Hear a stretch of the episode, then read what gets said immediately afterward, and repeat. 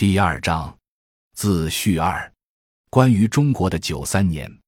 本书除了在上述关于意识形态、政治体制和城乡二元结构的三大研究领域因无预设假说而有所创新之外，如果人们愿意不带派性、有色眼镜阅读本书的话，那么还会在这种以批判政策学为研究工具的讨论中有很多不期然的发现。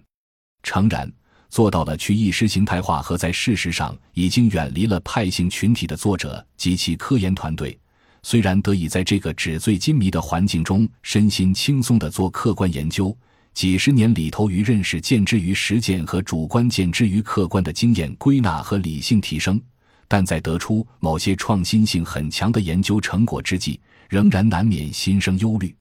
例如，我们关于1988至1994年大危机的分析。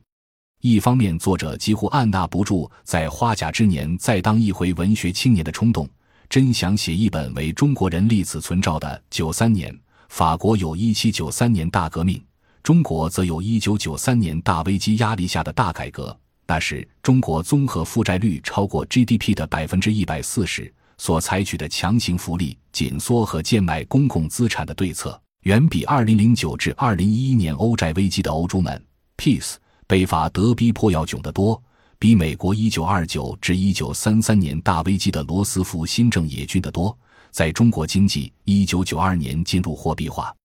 大量增发货币、开放股票、期货、房地产三大富有投机性的资本市场，而势必导致经济过热的同时，各地官员下海。机关办三产配合着体制上政府公司化的产业资本盲目扩张和中央不得不进行的结构调整所造成的巨大制度成本，只能对内转嫁给社会大众，造成数千万国企工人下岗、农民收入增速连续三年下降和数万起群体事件。海外媒体译成 uprising，翻回中文则为起义。国人收入的下降拖累内需下降。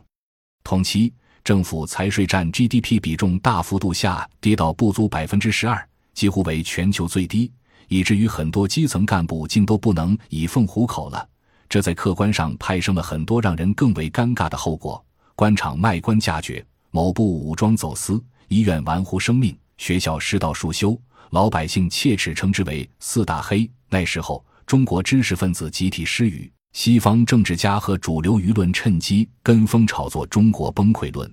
恨不能此中国不比苏联之后尘。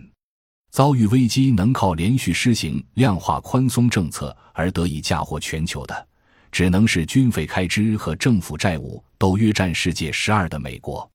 时运不济之中国则截然相反，在一九九三年大危机之下，饮鸩止渴似的加快全球化。与大多数发展中国家并无二致，以国内高利率加低币值对接了西方进入金融资本的全球币源战略阶段，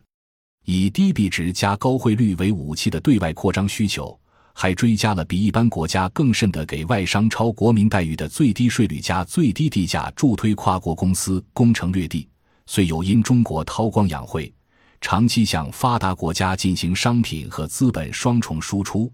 而竟至于短期，就使海外舆论改中国崩溃论为中国威胁论。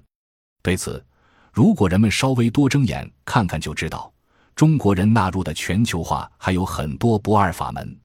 例如，北大的海归教授陈平指出，发达国家不仅从中国借债消费，而且通过借债投资控制中国战略产业。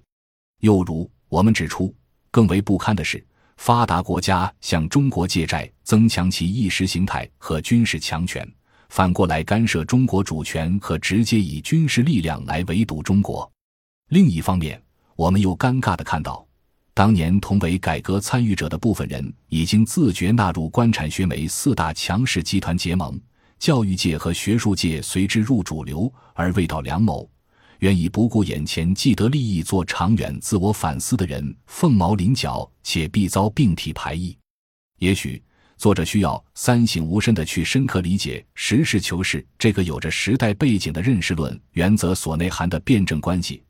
而不是以这种看似粗略归纳的客观结果，如此直接的挑战已经意识形态化了的改革话语体系所内涵的政治正确。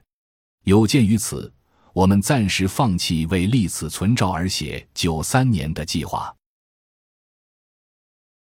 本章已经播讲完毕，感谢您的收听，喜欢请订阅专辑，关注主播，主页有更多精彩内容。